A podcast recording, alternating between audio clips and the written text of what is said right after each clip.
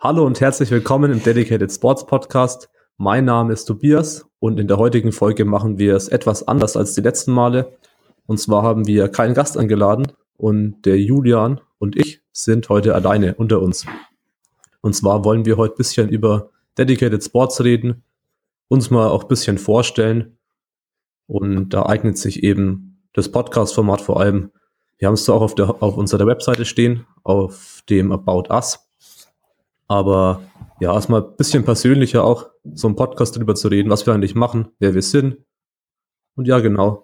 Julian, ich hätte gesagt, du stellst dich mal vor. Jo, hallo, ich bin der Julian. Ich bin 30 Jahre alt.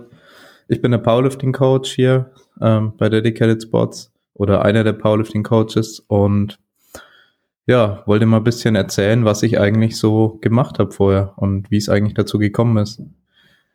Und zwar habe ich mit Krafttraining schon sehr früh angefangen, also so mit 12, 13, so das erste Handelsset dann daheim gehabt. Ich weiß noch, dass ich mich damals äh, mit einer Curlstange auf einen umgedrehten Schrank gewuchtet habe, um Bankdrücken zu machen. Ich weiß auch, dass ich äh, zwei Jahre lang trainieren musste, um 60 Kilo einmal zu drücken und das unglaublich viel für mich war. Und die Lea das leider schneller geschafft hat als ich. Ähm, und ja, ich habe da auf jeden Fall ähm, einiges am Background und habe natürlich auch viel anderen Sport gemacht. Also ich habe immer parallel Krafttraining gemacht und dann ja viel andere Sportarten, Skateboard fahren und Tennis, Tischtennis, Fußball, äh, Parkour, Tricking, alles American Football, alles Mögliche durchgemacht, bisschen Kampfsport. Ja und ja, habe einfach Sport schon immer cool gefunden und ja, das ist eigentlich wahrscheinlich der Grund, weswegen ich am Ende auch am, im Sport gelandet bin. Weil ich, ja, ich finde es einfach geil, Leistung zu zeigen. In jeglicher Hinsicht. Und ja, dann irgendwann bin ich auch mal ins Fitnessstudio gegangen und so. Und ja, ich habe immer auch Interesse gehabt, Richtung Kraft zu trainieren. Also das weiß ich auch noch von ganz, ganz früher, dass es immer darum ging, auch stärker zu werden. Ich habe nicht gewusst, dass es Powerlifting gibt. Ja, das ist ja teils schon 18 Jahre her. Und äh, ich habe eben nicht von dem Sport gewusst. Ich wusste aber, dass es cool ist, stärker zu sein als der andere oder es zu probieren. Äh, teilweise, wo ich äh, vor über zehn Jahren, da war zum Beispiel Jesus Chris, den kennt ihr wahrscheinlich aus unserem Team. Der hat dann auch schon Krafttraining mit mir gemacht und da haben wir dann auch schon uns Battles auf der Bank geliefert. Ich glaube, ich war 18 und er 15 und er hat mich schon abgezogen auf der Bank. Und ja, es ist inzwischen immer noch so. Also er hat ja bei 93 Kilo 160 gedrückt. Äh, und ja, er zieht mich immer noch ab. Jedenfalls habe ich dann später, ähm, bin ich später mehr ins American Football gekommen. Äh, das ist jetzt auch, ja, fünf Jahre, sechs Jahre, irgendwas in dem Dreh äh, ist es her. Und dann habe ich da gecoacht auch athletikmäßig und Kraft. Und da bin ich dann auch dazu gekommen, ähm, eine Ausbildung zu machen als Certified Physical Preparation Specialist ähm, bei Joe DeFranco in New Jersey. Und ja, da war natürlich auch die Kraftkomponente entscheidend. Wir haben da viel gemacht in Richtung ähm, Big Three, also äh, Squat, Bench, Deadlift äh, und aber auch viel Athletik-Sachen und äh, Mobility-Sachen und Foam Rolling, solche Sachen. Und äh, Rehab, Prehab, alles im Prinzip abgedeckt gewesen. Und ja, das Ganze musste man dann noch mit einem Examen dann abschließen. Und ja, war auf jeden Fall eine interessante Sache. Ähm, damals eben mit dem Hintergrund, dass ich als Football-Athletik-Coach im Prinzip meinen Job besser machen kann. Und jetzt am Ende ähm, bin ich dann ja immer mehr Richtung Powerlifting gerutscht, weil ich selber dann angefangen habe, Powerlifting zu betreiben. Und dann war es so, dass ich ähm, wirklich, ja, da eigentlich äh, Richtung American Football teils das Interesse auch wieder verloren habe. Äh, ja, viele Leute, auch in meinem Bekanntenkreis, waren immer wieder verletzt, ich auch. Äh, also das heißt, Lukas, also Lukas kenne ich durchs Powerlifting, der Athlet von uns. Ähm, Chris war auch mit im Footballteam, also auch im gleichen Team. Martin Hilber, den wir jetzt noch vorgestellt haben, war im gleichen Footballteam. Benny, der bei uns äh, im Prinzip auch mitliftet, der im AC Bayreuth mit angemeldet ist, der äh, uns auch oft bei Wettkämpfen geholfen hat und fotografiert hat und so Sachen. Der war auch mit dem Team. Der Fotograf von der deutschen Meisterschaft, Nico, der war auch mit dem Footballteam. Also es waren, gar nicht auf. es waren ziemlich viele Leute in dem Footballteam und ja, machen aber alle kein Football mehr. Ähm, zumindest zum größten Teil, denke ich. Ja. Und ja, jetzt machen alle Powerlifting. Und das Schöne ist, du musst dich nicht immer auf so viele andere Leute verlassen, hauptsächlich auf dich selbst. Ähm, aber du hast auch eine Teamkomponente trotzdem im Sport. Also das heißt, Vereinskultur ist uns sehr wichtig beim ersten AC Bayreuth und auch, wir haben auch Athleten aus anderen Vereinen, Aachener Kraftsportverein oder äh, Flensburg hier mit Pascal. Und genau. Was ich eben schön finde, ist, dass die Leistungsabfrage relativ objektiv ist an dem Sport und ja, der, der Prozess ist sehr entscheidend. Also du kannst sehr lange auf ein Ziel hintrainieren. Du kannst dich immer wieder testen, kannst, siehst, wie du besser wirst und so und kannst dann die Leistung im Wettkampf abrufen, ohne dass äh, dir ein anderer da so richtig dazwischen funken kann. Also meinetwegen zum Vergleich im American Football äh, hast dich äh, vier Jahre lang auf der, das Spiel deines Lebens vorbereitet und im ersten Play äh, schießt da jemand ins Knie rein und du bist draußen. äh, das kann im Powerlifting in der Regel nicht passieren, dass da jemand da Out of season. Äh, wie bitte? Out of season, sage ich, einmal reingekriegt. Out of season, ja. Ja, ja, so passiert es dann auf dem Football. Es ist einfach, kann sehr ärgerlich sein. American Football ist ein geiler Sport und so und das sind, sind auch sehr viele starke Leute. Und viele machen auch so eine Art Powerlifting-Training, so in der Off-Season. Ähm, aber ja, ähm, Powerlifting ist für mich da meistens die bessere Wahl gewesen und hat mich einfach persönlich sehr fasziniert und ja, jetzt coach ich seit einigen Jahren äh, fast nur Powerlifter und ja, hoffe auch, dass ich das ganz gut mache und versuche natürlich immer besser zu werden. Ja, genau. Das war es eigentlich so grob über mich. Okay. Ja, ich denke auch, dass das so die wichtigsten Punkte waren. Ist halt auch ganz gut zu sehen, so aus welcher Sportart man kommt und vor allem, wie viele das dann waren. Ich wusste jetzt gar nicht, dass der Nico auch beim American Football war zum Beispiel. Da waren sie echt fast, ja, fast alle Leute eigentlich aus Bayreuth, die dann ursprünglich aus dem American Football kommen. Ah, der Ahmed auch, das habe ich vergessen. Der, Ach, der Ahmed auch, Der war auch in unserem genau. Team. Das ist das halbe DS Powerlifting Athletenteam, ähm, das ehemalige Footballteam. Welcher Verein war das genau im American Football? Die Brewers, also die Brauer aus Kulmbach. ja, der Name ist, passt ganz gut zum Chris. Ja. zum alten Bierliebhaber. Naja. Na, ich hätte gesagt, ähm, ich stelle mich mal vor. Mein Name ist Tobias. Ich bin auch immer derjenige, der das schöne Intro spricht. Ich bin 23 Jahre alt, also etwas jünger als der Julian. Und ursprünglich kam ich durchs Powerlifting auch auf den Julian ganz früher, als ich klein war, so mit sechs Jahren ungefähr, habe ich Fußball und Kickboxen als Sportarten gemacht. Hat sich dann aber über die Zeit immer, immer ein bisschen geändert. So, keine Ahnung, mit zwölf ungefähr ist dann das Fußballspielen weggefallen und dafür habe ich Tennis angefangen. Da war es quasi Tennis und Kickboxen. Irgendwann ist dann das Kickboxen noch weggefallen, ich glaube so mit 16. Also das habe ich dann am längsten gemacht, fast, fast zehn Jahre waren das, glaube ich, wo ich Kickboxen gemacht habe. Und ja, als dann Kickboxen ist, kam der Kraftsport oder das stupide Pumpen ohne Fortschritt im McFit dazu. und ja, irgendwann ist auch das Tennis weggefallen aus zeitlichen Gründen. Und letztendlich bin ich dann so beim Kraftsport gelandet und mache jetzt aktuell auch keinen anderen Sport. Und ich weiß noch gar nicht mehr genau, wie ich in diese Szene, sage ich mal, von wirklich Krafttraining mit Grundübungen auch reingekommen bin. Und letztendlich war es dann so, dass ich den Julian in einem Gym in Nürnberg, im Power Athletics Gym kennengelernt habe. Und ich durch den Julian dann auch zum Powerlifting gekommen bin. Ich habe dann meinen ersten Wettkampf am Bamble gemacht Und da hat mich eben der Julian drauf vorbereitet. War in der Versuchswahl ein Profi.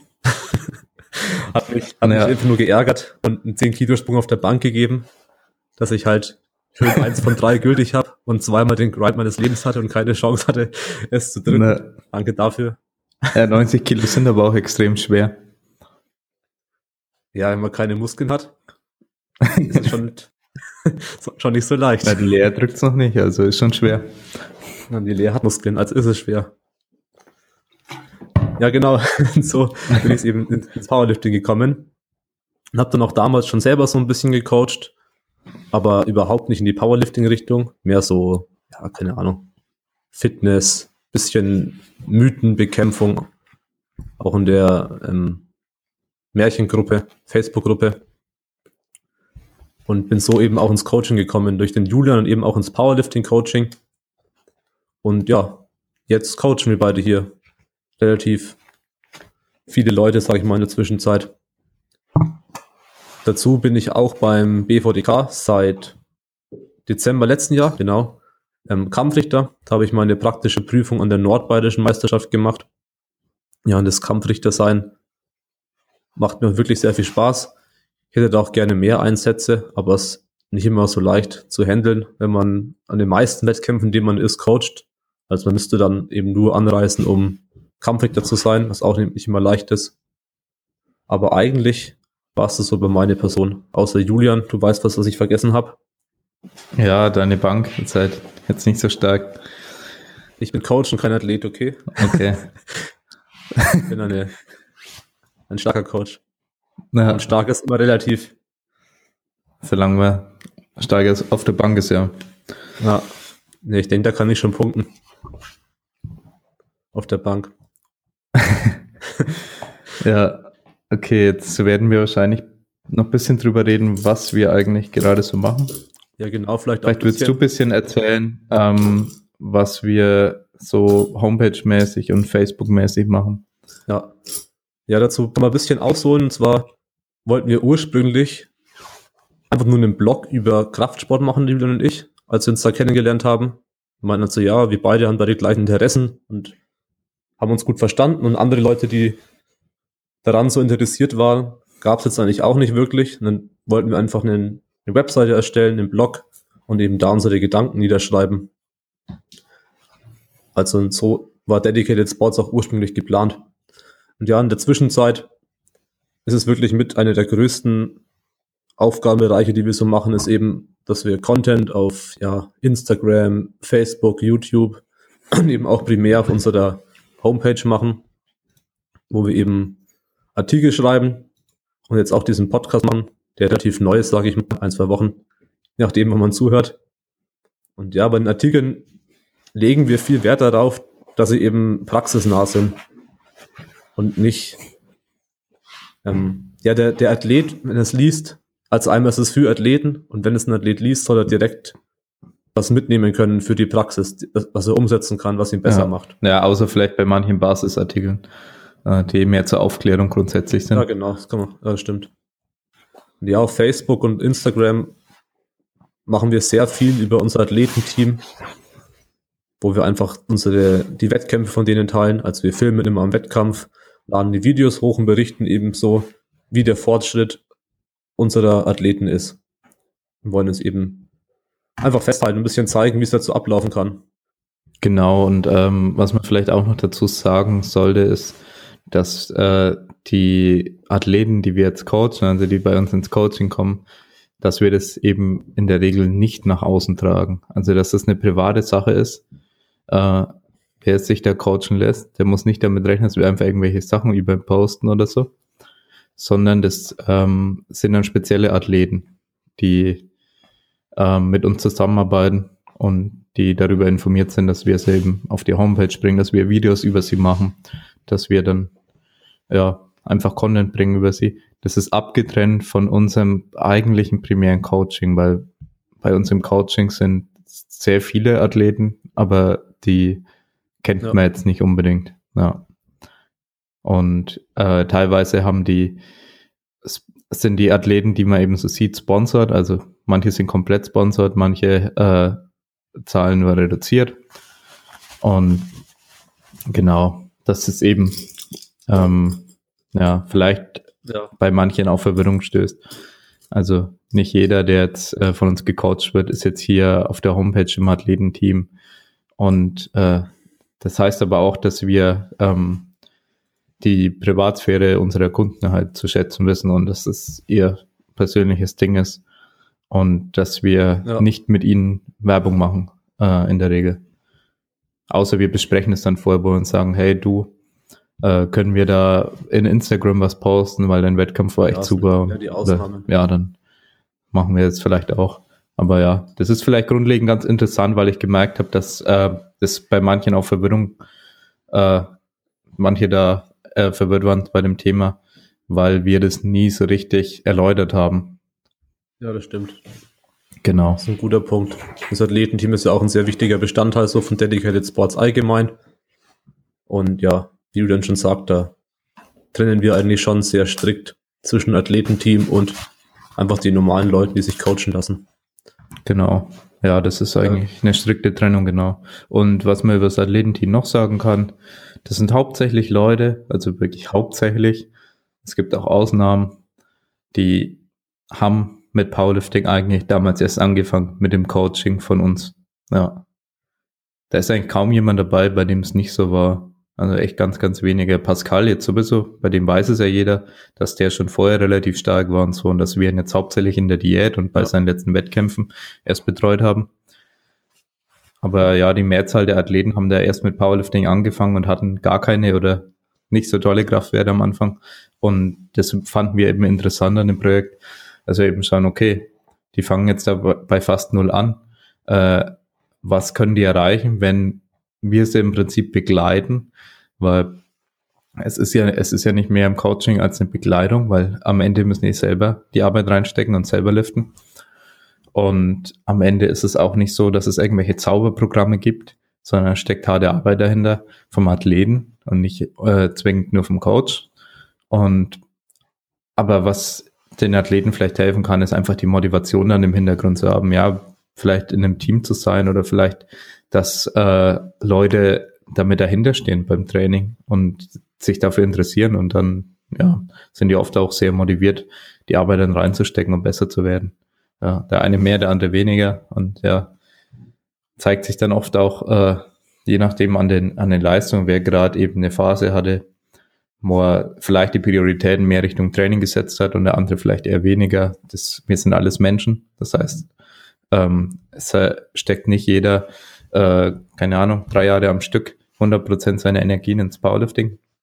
Der eine hat da mal Prüfungsphase oder äh, macht hier sein Studium fertig oder ähm, hat er irgendwelche anderen äh, Einschränkungen aus dem tatsächlichen Leben.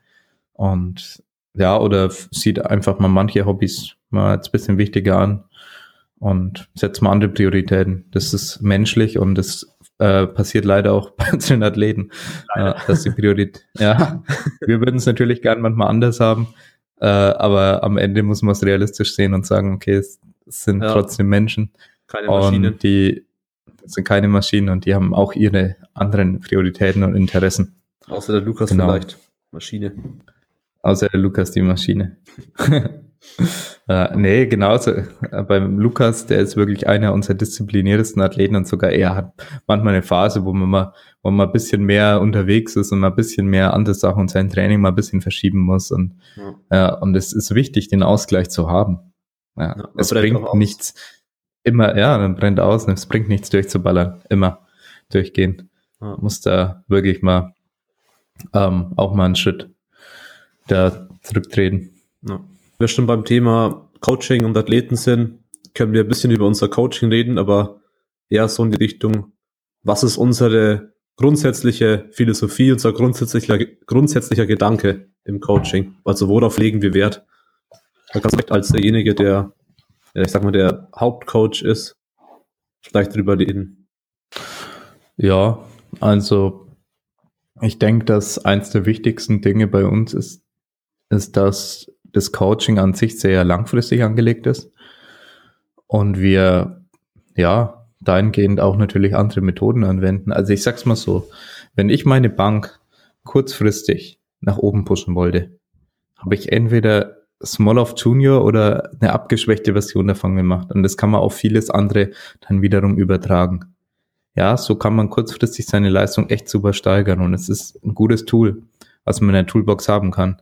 Oder zumindest so vom Training in diese Tendenz zu gehen. Das heißt, schwer, spezifisch und viel. Ja, das hilft meistens, um kurzfristig äh, einen super Fortschritt zu machen. Nicht immer, aber in vielen Fällen ist es eine super Variante. Ja, will man jetzt aber den Athleten langfristig formen, dann äh, sorgen halt monotone Belastungen natürlich dafür, dass die Verletzungswahrscheinlichkeit steigen kann.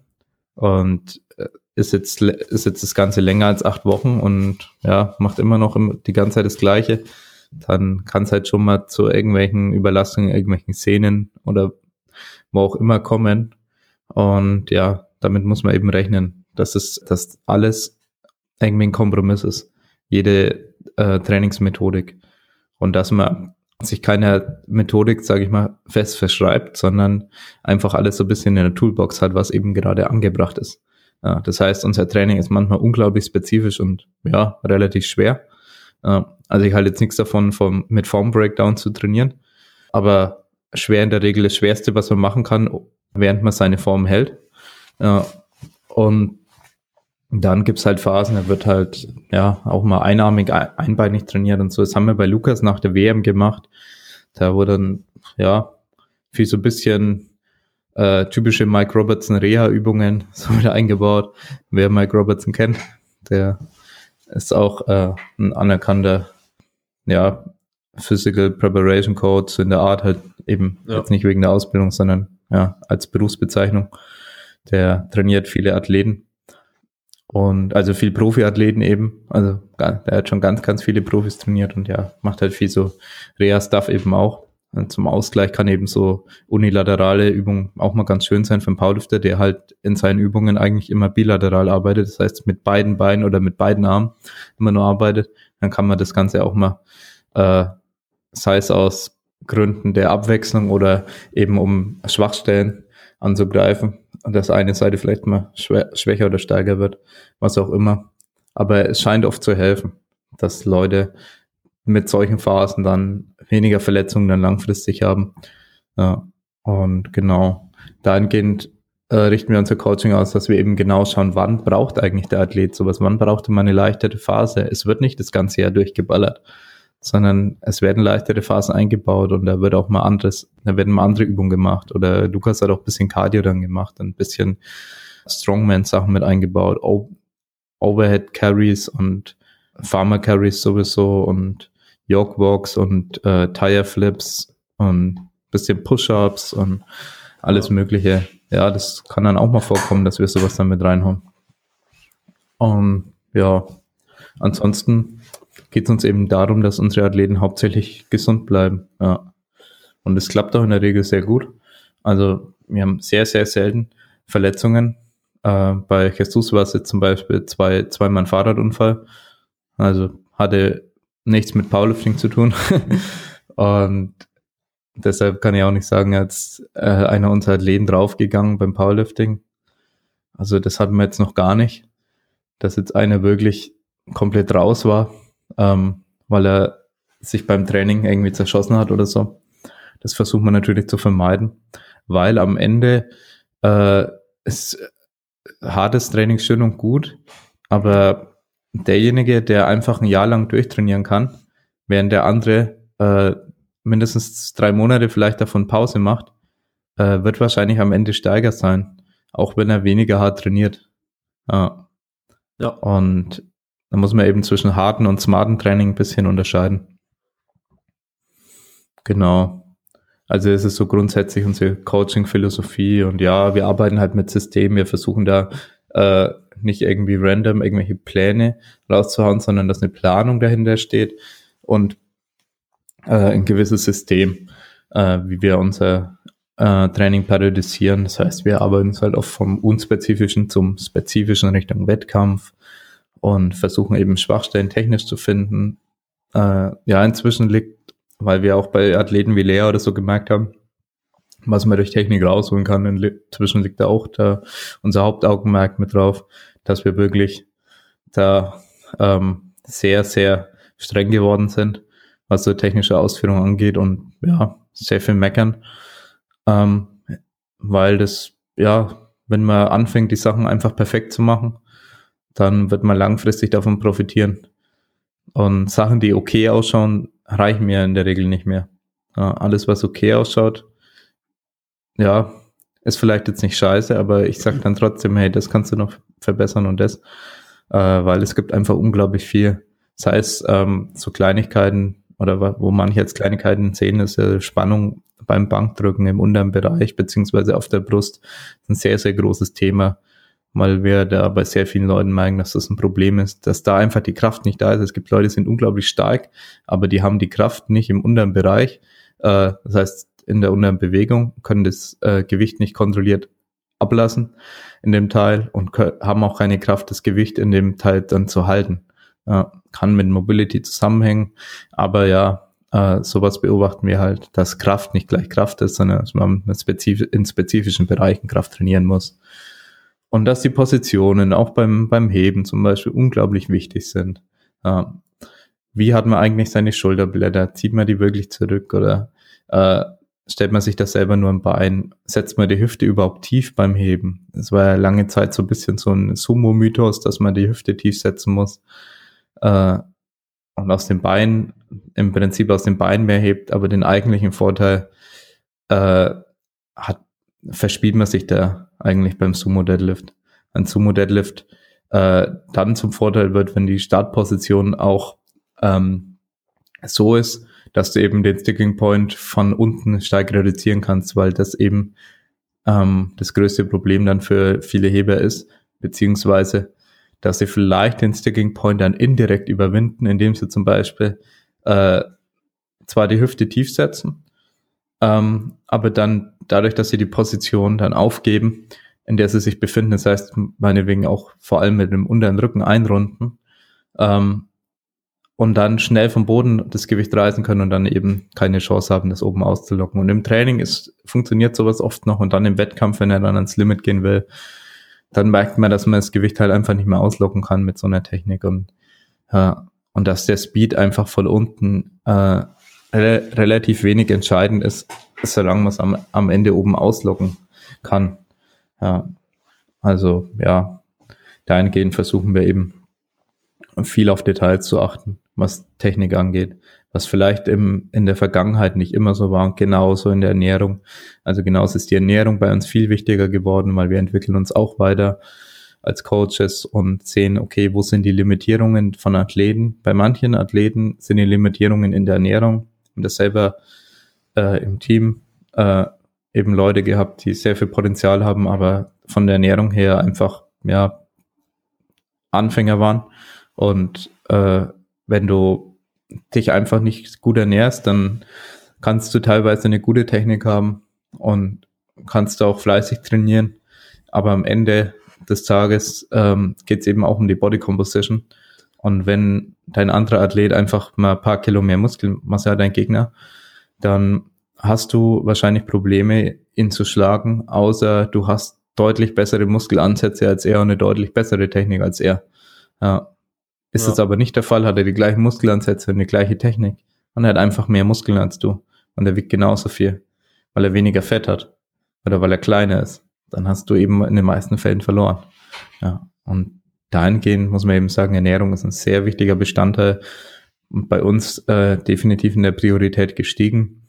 Äh, ja, jetzt kann man auch vielleicht wieder Lea äh, erwähnen. Also bei Lea die positive Entwicklung war ja. 50 Prozent Ernährung, 50 Prozent Technik, so in der Art. Ja, das war so, das sind die hauptsächlichen Komponenten gewesen bei ihr, weswegen es dann äh, wieder deutlich vorwärts ging. Ja, dann kann man plötzlich eine Gewichtsklasse tiefer starten und trotzdem höhere Werte ballern, obwohl man vorher schon stagniert hat. Ja, das ist das. Ähm, weil bei, bei totalen Anfängern ist es eh klar, aber zum Beispiel hat auch Lea schon teils stagniert von der Leistung. Und äh, konnte jetzt trotzdem dann eben eine Gewichtsklasse tiefer, während äh, sie die Leistung gesteigert hat. Und das hat eben seine Gründe. Das passiert nicht zufällig in der Regel. Ja. Genau. Ja, ich finde, eine schlechte Ernährung merkt man vor allem, wenn dann einfach eine Diät ansteht. Ja. Und dann eben eine Diät zu wenig Eiweiß gegessen wird. Dann die Kraft leidet, man Muskeln abbaut, dann bei irgendeinem Körpergewicht landet, was eigentlich immer noch zu hoch ist, aber man halt die Diät quasi abbrechen muss, weil die Kraft so leidet, aufgrund auch der schlechten Ernährung. Und dann balgt man aber wieder, weil man immer noch zu wenig Eiweiß isst, baut man wieder schlecht Muskeln auf und hat sich dann quasi Muskeln wegdiätet und im Aufbau das Fett draufgebalgt, was quasi jetzt der Worst Case ist, den ich beschreibe. Ja. Aber wenn man halt einfach eine schlechte Ernährung hat und man diätet und man balgt, was die meisten machen, machen müssen auch, dann kann es eben einfach auch passieren. Ja. Und genau zu Lea halt, da war es halt genau so, dass da die Ernährung über Monate hinweg jetzt eigentlich zur deutschen Meisterschaft hin, ja, halt fast perfekt war, sag ich mal. Also halt immer durchgehend getrackt, immer genügend Eiweiß. Schlaf war auch sehr gut, ist auch ein wichtiger Faktor. Regeneration allgemein. Ja, es wird auch unterschätzt. Das macht sich einfach extrem bemerkt. Aber so zum Thema Coaching ähm, hast du, denke ich, ganz gut abgedeckt. Und ja, Technik auch interessant, auch wegen Sumo und so. Vielleicht nochmal extra irgendwann mal drüber reden, weil man da schon ich das Gefühl habe, dass man bei Sumo noch ziemlich oft mitbekommt, dass es manche Leute halt noch falsch erklären einfach. Ja, also was mir aufgefallen ist, auch bei der DM im Warm-up, dass das sehr, sehr oft der Barpass einfach schon mal gar nicht stimmt. Also, dass das so ein Bogen ist. Also beim Sumo will man definitiv keinen Bogen haben. Ja. Also, dass die Stange erst nach vorne geht und dann im Blockout wieder nach hinten. Also nach, nach vorne meine ich von der Hüfte weg und dann wieder nach hinten Richtung Hüfte. Ja, und das sehe ich sogar in der deutschen Meisterschaft, wo das Niveau gar nicht niedrig ist und Leute gute Gewichte bewegt haben, aber trotzdem von der Technik her sehr ineffizient waren. Ja, kann man sagen, ja, kann zwar cool, cool sein dann für manche unsere Athleten, wenn manche dann nicht das Maximum rausholen technisch, aber auf der anderen Seite ist es ja so, dass man sich trotzdem gegenseitig immer weiterhelfen will und das ist, dass alle davon profitieren, wenn das Niveau höher ist, auch technisch. Ja. Das macht den Sport ansehnlicher. Genau. Das macht den ganzen Sport spannender, wenn es da einfach mehr Leute gibt, die gut sind. Ja, genau, du hast mir auch erst ein Video äh, gezeigt von äh, einem äh, amerikanischen Athleten, ich will jetzt nicht sagen wer, amerikanischer Athlet, der mega stark ist, glaube ich, auch USAPL gewonnen oder so in seiner Juniorenklasse. Und dann halt ein Sumo-Tutorial macht und es einfach nicht gut war. Und er teilweise das anders gesagt hat, als er es dann vorgemacht hat und so, dann ja. auch anders vorgemacht hat, als er es dann tatsächlich im Wettkampf macht. Äh, und er weiß gar nicht, wie er es eigentlich wirklich macht und zeigt es dann teilweise falsch in seinen Tutorials. Bei schweren Gewichten macht er es ganz anders und er hat ganz andere Positionen und zieht seine Schulterblätter da in seinem Tutorial nach hinten und macht ja komische Sachen. Und ja, dass der, aber er ist trotzdem stark so. Äh, es gibt halt einfach sehr viele Leute im Raw Powerlifting, ähm, die trotzdem stark sind, auch wenn ihre Technik nicht immer optimal ist und weil sie nicht genau wissen, was sie machen. Dann habe ich einige Leute auch in der amerikanischen Szene dann schon gesehen, also die bei den USAPL Nationals sehr, sehr stark waren, teilweise sogar gewonnen haben und aber ihre Technik, aber ja, suboptimal. Und andere sind Zweiter, Dritter geworden, hatten eine geniale Technik. Also äh, bei Equipped Powerlifting ist es so, dass halt eben weniger Fehler verziehen äh, werden, äh, wie es äh, Rosina Polster mir erst wieder gesagt hat. Ja. ja, und das ist definitiv so. Beim Raw Powerlifting siehst du manchmal Leute, die sind einfach nur stark. Aber das sollte nicht äh, the way to go sein, sondern das sollte ähm, schon den Anspruch haben, die Effizienz zu maximieren und die Technik zu optimieren, auch wenn es im, im, Raw Powerlifting nicht ganz so wichtig sein kann wie jetzt im Equip. Ja, das stimmt. Ich finde, bei Equip sieht man immer auch, wie, wie krass gut die Technik ist bei den wirklich richtig guten Leuten. Das stimmt. Also ich, ich weiß nicht, wer das jetzt ist, oder wie der heißt. Das ist, glaube ich, dieser Fedosienko oder so. Ja, der auch, aber ich meine den, Ukraine oder Russen, keine Ahnung, der irgendwie minus 93 oder minus 105, da als Junior irgendwie mit gefühlt 100 Kilo Vorsprung gewinnt und halt Weltrekorde beugt, der einfach unfassbar sauber und effiziente Technik hat, wo jeder Lift gleich aussieht. Ja. Das so eine halt Raw mitmachen, wäre halt auch unfassbar krass, aber ja. Ich finde es auf den Worlds wiederum, fand ich, dass man bei, also Raw Worlds meine ich jetzt, dass da die allerbesten, ja. dass man dann auch schon gesehen hat, dass die eine richtig krasse Technik hat, haben. Ja, die meisten hatten richtig gute Technik. Als wenn ich mir da rein die, das Rack-Out, also wie Bryce Lewis die Stange raushebt beim Bankdrücken, der hat halt gefühlt fünf Millimeter Luft zum Rausheben, aber die reichen ihm halt auch, weil er aus seinem Barpath einfach nicht rauskommt. Das ist einfach wie eine Maschine. Rausheben, fünf Millimeter, nach vorne, selber halten. Da ist er einfach auch keine, ja, da gibt's keine Abweichung so von seinem, von seiner Technik. Um jetzt nur ein Beispiel zu nennen halt. Also auf ganz, ganz ja. hohem Niveau sieht man dann wiederum, dass. Ja. Nee, ist definitiv so. Bei Bryce Lewis fällt es auf. Äh, ja. Und ja, habe ich mir auch bisschen äh, Lift-Off-Technik beim Bankdrücken abgeschaut und so. Versucht es ähnlich zu machen. Mich im Prinzip in die Bank reindrücken, äh, an der Stange, so. Und dann geht die Stange automatisch raus, ohne großen Effort. Also äh, trotzdem, dass ich ein Lauch bin, kann ich dann halt mit der Technik, äh, keine Ahnung, meine wegen 140 sehr leicht ausrücken, ohne dass es ein Problem ist. Ja. Und Jetzt hast du es gerade nachgemacht, als du es erklärt hast, oder? ja. Immer. wenn ich, immer wenn ich darüber rede, mache ich es auch gleich nach, wie ich so eine Stange rausrack, wo es äh, überhaupt nicht nötig ist. Ja, auch wenn mich keiner sieht. ich habe ich hab schon vermutet, weil du anders, weil du, weil du dich anders angehört hast. Ja. Dachte, jetzt macht er wieder Bankdrücken in dem Podcast. Ja, hier im Büro, Sitz. Bankdrücken im Büro. ah, nice. Ähm, ich glaube, wo wir noch drüber reden sollten, wäre dann Dedicated Sports Media. Ja, genau. Auch in Bezug auf die deutsche Meisterschaft. Da haben wir gerade auch mit drüber geredet, über die Technik. Jetzt können wir ja, über die Kameratechnik, nee, aber über DS Media reden. ja, was wir da genau. machen und was das ist. Und da du der Profi-Fotograf bist, wie weiß ich das dir? Was wir im Prinzip anbieten wollen, was einfach bis jetzt natürlich nicht der Fall ist, ist, dass Leute äh, wirklich sich darauf verlassen können, dass ihre Momente festgehalten werden, dass sehr professionelle Fotos, zum Teil auch Videos äh, von ihnen erstellt werden. Also Videos ist noch in Arbeit, aber wird auch kommen, dass wir dahingehend eben ja bessere Perspektiven haben und schönere Videos machen können, qualitativ sehr hochwertig. Aber was äh, bisher am meisten präsent ist, sind die Fotos. Und das ist auch unser Hauptaugenmerk bisher. Und wir versuchen wirklich das Maximum an Qualität herauszuholen. Das heißt, wir schauen, wo sind unsere technischen Limitierungen, wo sind unsere Limitierungen äh, im Personal, was kann man optimieren, was ist realistisch. Ja, das einfach, wir müssen teils schlechte Bedingungen kompensieren können. Das heißt, wir brauchen professionelle Vollformatkameras, um meinetwegen die Lichtempfindlichkeit jetzt ebenso hochstellen zu können und auch äh, lichtstarke Objektive brauchen wir zum Teil wegen den Locations, weil es nicht immer gesichert ist, dass da eine Location da ist, die jetzt äh, eine super Ausleuchtung hat.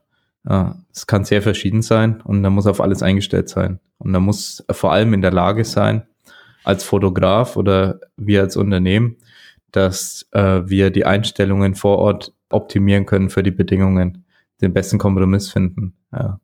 Geht halt darum, ja, verwischt das Bild bei einer Bewegung oder bei deiner eigenen Bewegung, hast du einen Bildstabilisator vielleicht noch im Objektiv und stellst du die ISO-Werte fest ein, funktioniert es überhaupt oder musst du irgendwo mit Automatik zum Teil mitarbeiten, was in der Regel nicht der Fall ist. Und ja, da, ja, das ist schon relativ komplex.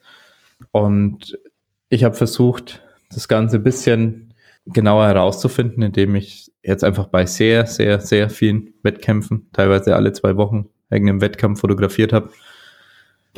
Und ja, konnte meine Erfahrungen sammeln, hatte Wettkämpfe, da sind fast keine Fotos was geworden, weil ich wieder irgendwas ausprobiert habe, aber genauso soll es ja auch sein. Ich will ähm, Fehler machen, um dann daraus zu lernen und zu sehen, okay, das ist optimal, weil es ein komplett eigenes Ding. Ich mache Fotografie auch schon zehn Jahre, so als Hobby, ja, wo ich sage, ich habe eben vor zehn Jahren meine erste Spiegelreflexkamera gehabt und habe Architektur und Skateboardfotografie gemacht, weil ich auch selber Skateboard gefahren bin.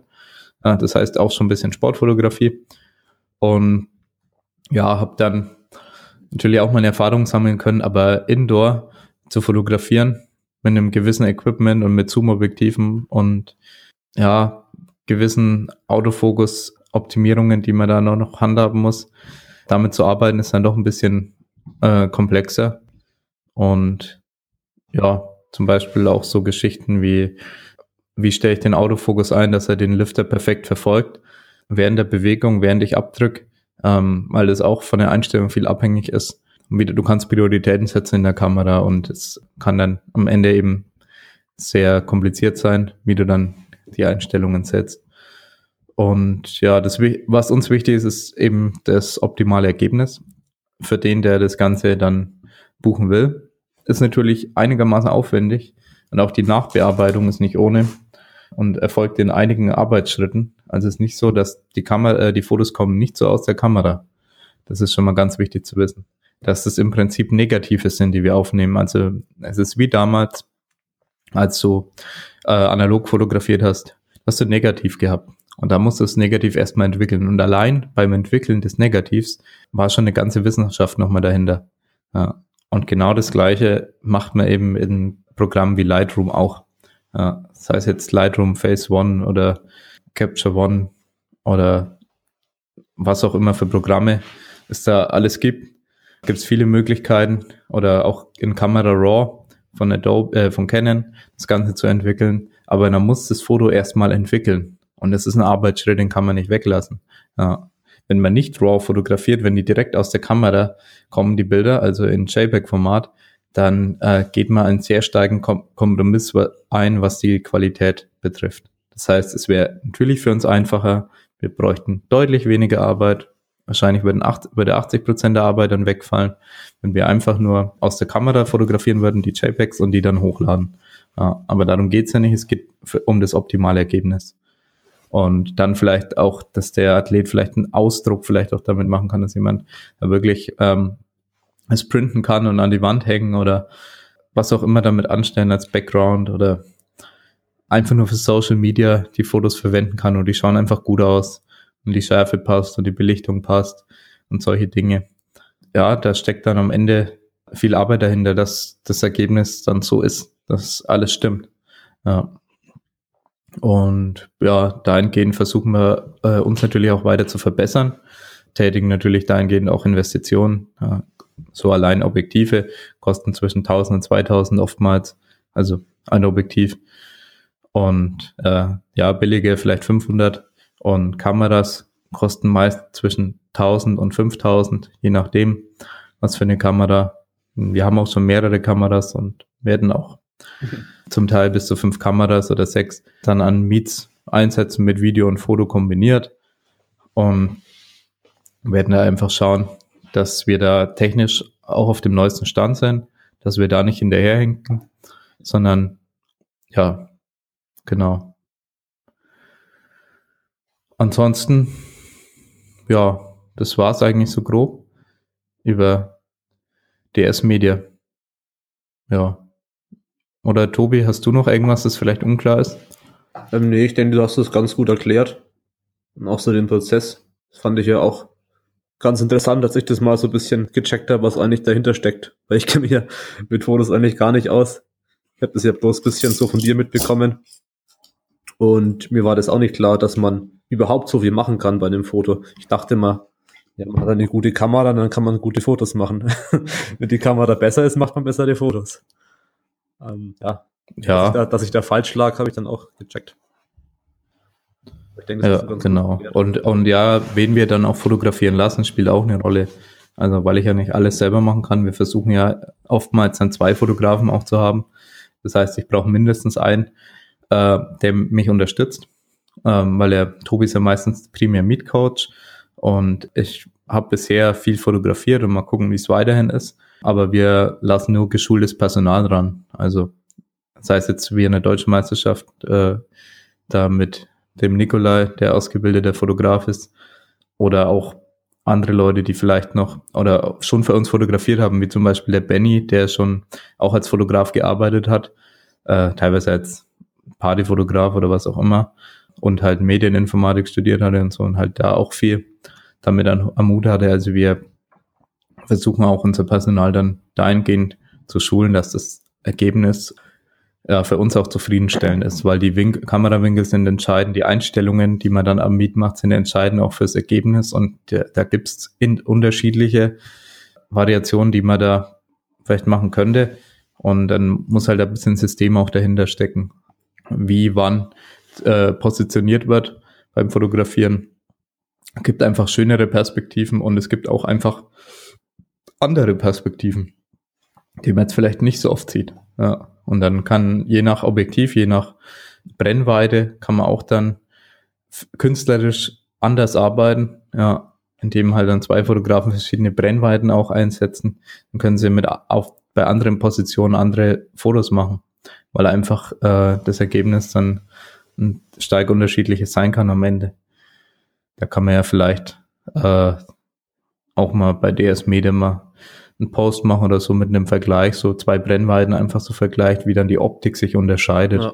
Das kann man ja auch mal dann äh, da darstellen. Einfach mit zwei Fotos, das eine mit einer sehr geringen Brennweite, das andere mit einer sehr hohen, vielleicht äh, in etwa das gleiche äh, Objekt fotografiert oder so. Ja, sicherlich auch ganz genau. interessant. Also ich hätte gesagt, zu DS Media haben wir nicht alles mal abgeklärt, so drüber geredet, auch ganz gut erklärt. Ich hätte jetzt eigentlich keine Themen mehr, über die ich noch reden wollen würde. Wenn du noch was weißt, Julian, dann sag Bescheid und wenn nicht, dann sind wir jetzt am Ende. Ja, nee, also grundsätzlich DS Media abgeklärtes Coaching, wie das so funktioniert bei uns, ist eigentlich abgeklärt und ja, am Ende kann man ja vielleicht in Facebook oder so dann noch fragen, ähm, ob da vielleicht noch Fragen offen sind und dann ja. ist vielleicht bei unserem Podcast die Fragen noch stellen. Genau. Ja, aber. Das noch eine Kleinigkeit. Oder in YouTube auch. Ja. Fällt mir noch ja. eine Kleinigkeit ein, abschließend zum Podcast, was auch dann das letzte Thema ist, ehrlich gesagt, was unser Podcast eigentlich werden soll. Und zwar soll es darum primär gehen, wie bei den Artikeln auch, dass wir eben wirklich über Powerlifting-Themen reden und es nicht primär Interviews werden sollen. Also so eher um Trainingsplanung, um Versuchswahl, Strategie im Wettkampf, auch wie man es in der Folge mit Pascal und Vincent schon gesehen hat, gehört hat, besser gesagt. Und ja, eben solche Themen. Also wirklich Powerlifting, relevantes Wissen, damit man als Athlet, wenn man den Podcast anhört, eben hoffentlich irgendwas lernen kann, was einen zum besseren Athleten macht.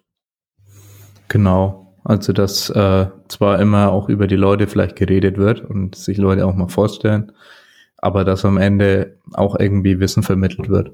Ja, genau. Das ist doch ein schöner Abschluss, Julian. Dann bedanke ich mich fürs Zuhören. Hat sehr viel Spaß gemacht. In der nächsten Folge kommt nochmal ein Video über die deutsche Meisterschaft. Könnt ihr gespannt sein. Da geht es um die 105 Kilo Klasse von den aktiven Hebern bei den Männern. Und ja, da freue ich mich auch schon drauf. Ich sage nochmal Danke fürs Zuhören und bis zum nächsten Mal. Ciao. Tschüss.